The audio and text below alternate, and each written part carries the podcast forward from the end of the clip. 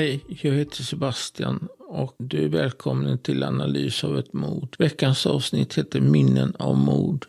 Under perioden av fyra år och sju månader mellan den 15 september 1986 och 3 april 1991 begicks Hausong-seriemorden, vilket var en serie våldtäkter och mord som inträffade i den ländliga staden Hausong i Gyeonggi-provinsen. Offren, alla kvinnor, hittades bakbundna, tystade, våldtagna och i de flesta fallen strypta till döds som sina egna kläder, som strumpbyxor eller sockor. Fallet började med försvinnandet av Leon Wan Im, 71, den 15 september 1986 när hon var på väg hem efter att ha besökt sin dotter. Hennes kropp hittades i en äng den 19 september 1986. Fyra dagar efter mordet, en månad senare, den 20 oktober 1986, försvann Park Jun-Suk 25 efter att ha stigit av bussen på väg hem från Songtan. Hennes kropp hittades den 25 oktober 1986 i en kanal. Två månader senare, den 12 december 1986 försvann Wong Jungbon, 25, från framför sitt hus. Hennes kropp hittades fyra månader senare, den 23 april 1987, i en vallgrav. Sju mord till följde under de kommande åren. Det sista mordet anses ha ägt rum klockan 21.00 den 3 april 1991. Wong Sung Sang, 69, hittades död, våldtagen och strypt med strumpbyxor på en kulle. Hwasong-seriemorden är ökända i Sydkorea för att vara det första verkligt identifierbara raden av mord med ett liknande tillvägagångssätt. Poliserna som var involverade spenderade två miljoner mandagar på fallet. Antalet misstänkta växte också och nådde slutligen en total på 21 280 personer. Dessutom hade 40 116 personer sina fingeravtryck tagna och 570 DNA-prover och 180 hårprover analyserades. De första fem morden inträffade inom en radie av 6 kilometer från Wansong, vilket fick polisen att sprida ut sig i ett lag om två, positionerade var 100 meter. Men det nästa mordet skedde inte där det fanns någon polisnärvaro. Under utredningen spreds rykten om att mördaren inriktade sig på kvinnor som bar röda kläder på regniga dagar, vilket ledde till att några kvinnliga poliser bar röda kläder i ett försök att locka mördaren i en fälla. En misstänkt skissades baserat på minnet av en busschaufför med efternamn Kang och en busskonduktör med efternamn Um som såg en man stiga på bussen strax efter den, det sjunde mordet den 7 september 1988.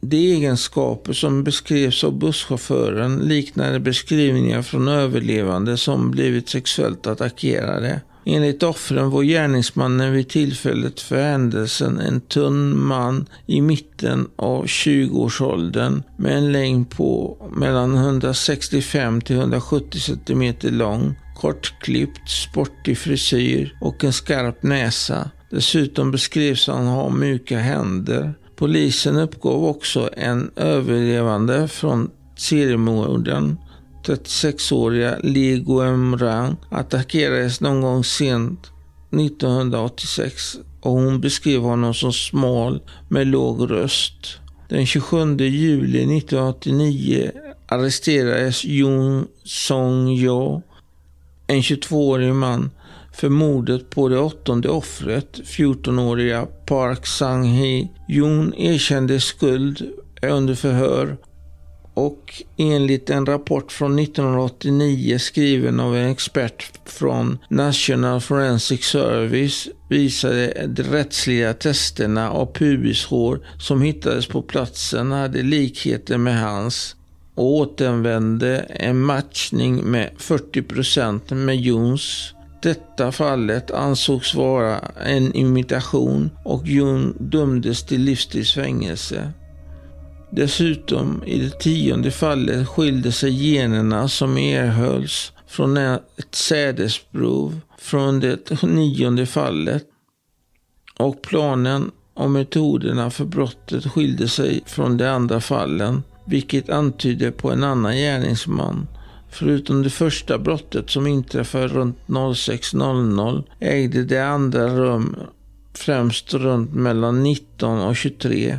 Rapporter säger att minst fyra personer betraktade som möjliga misstänkta begick självmord under 1990-talet efter att ha blivit undersökta och påstått misshandlade av polisen. Släppandet av filmen Memories of Murder år 2003 som delvis inspirerades av seriemorden väckte nytt intresse för fallet. Mordet på en kvinnlig collegestudent i Guangzhou år 2004 väckte också nytt intresse och rädsla för att seriemördaren hade återvänt. Seriemördaren hamnade återigen i rubrikerna när Preskriptionstiden för de senaste offren var planerad att löpa ut den 2 april 2006.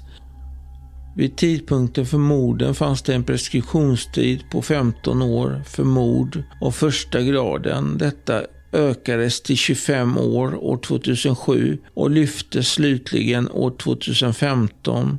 Men det var inte retroaktivt. Dock behölls bevis och polisregister på grund av fallets betydelse. Den 18 september 2019 meddelade polisen att man hade identifierat en misstänkt för seriemorden. Han identifierades efter DNA från underkläder på en av offren som matchade med hans. En och efterföljande DNA-testning kopplade honom till fyra av de andra olösta seriemorden. Vid den tidpunkten då han interferades avtjänade han redan ett livstidsstraff på ett fängelse i Busan för våldtäkt på sin svägerska. Lee Chung-jae förnekade initialt all inblandning i seriemorden men den 2 oktober 2019 meddelade polisen att Lee hade bekänt sig skyldig till att ha dödat 14 personer, inklusive alla 10 offer i seriemorden, vilket inkluderar ett fall som tidigare ansågs vara en imitation och fyra andra. Tre av dessa andra mord inträffade i Huansong, men det hade inte tidigare tillskrivits seriemördaren. De andra två inträffade i Cheongju. Fram till oktober 2019 hade detaljer om dessa fyra offer inte släppt. Utöver morden bekände han sig också skyldig till över 30 våldtäkter och försök till våldtäkt. Den 15 november 2019 meddelade polisen att de hade nått en preliminär slutsats om att Lee var ansvarig för alla tio seriemord. Polisen uttryckte att Lee hade låg självkänsla på grund av sin introverta personlighet men upplevde en känsla av prestation och självständighet för första gången under sin obligatoriska militärtjänst. Vilket ledde honom att begå sexualbrott för att uttrycka sin frustration över det monotona livet efter avsked från militären. Den provinsiella polischefen sa att Lee visade psykopatiska tendenser genom att vara oförmögen att känna empati med offrens smärta och lidande och ständigt visa upp sina brott. Den 2 juli 2020 bekräftade polisen att Lee begick 14 mord, nio våldtäkter i samband med chansongseremorden med motiv att lindra sitt sexuella begär och stängde fallet 33 år efter det första offrets död. Den 2 november 2020 dök Lee upp i domstol som vittne för omprövning av det åttonde mordet där han offentligt bekände sig till att han har begått 14 mord i samband med Chanson-seriemorden och 36 brott vilket ledde till att Jon friades. Lee förblev i fängelse och avtjänade sitt livstidsstraff. Lee uttryckte också att han inte hade någon avsikt att söka villkorlig frigivning. Jon dömdes till livstidsfängelse 1989 men överklagade domen på den tiden och hävdade att polisen hade tvingat honom att ge falska erkännanden genom tortyr. Hans överklagande avslogs och han avtjänade 19,5 år i fängelse innan han släpptes på villkorlig frigivning år 2019. Jones ansökte om omprövning av sitt fall den 13 november 2019 efter nyhetsrapporter om att Lee hade e-, bekänt sig skyldig till alla tio seriemord. Två dagar senare meddelade polisen att de nått en preliminär slutsats om att Lee var ansvarig för mordet för vilket Jon hade dömts. Polisen sa att Lis bekännelse i det åttonde fallet perfekt beskrev både scenen och offret detta väckte farhågor om att polisen hade åtalat en oskyldig man. Men distriktsåklagarkontoret som bekräftade att Jon hade utsatts för en grym behandling av utredare vid tidpunkten för hans arrestering och att en rättslig rapport från National Forensic Service hade förfalskats. I december 2019 bokförde och åtalade Jeonji South Provincial Police åtta av de ursprungliga utredarna för maktmissbruk. Om ni inte redan sett den sydkoreanska filmen Memories of Murder så är mitt tips att du ska se den då den är faktiskt riktigt bra. Tack för att du lyssnade till analys av ett mord. Ha det så bra och sköt om dig. Tack för mig.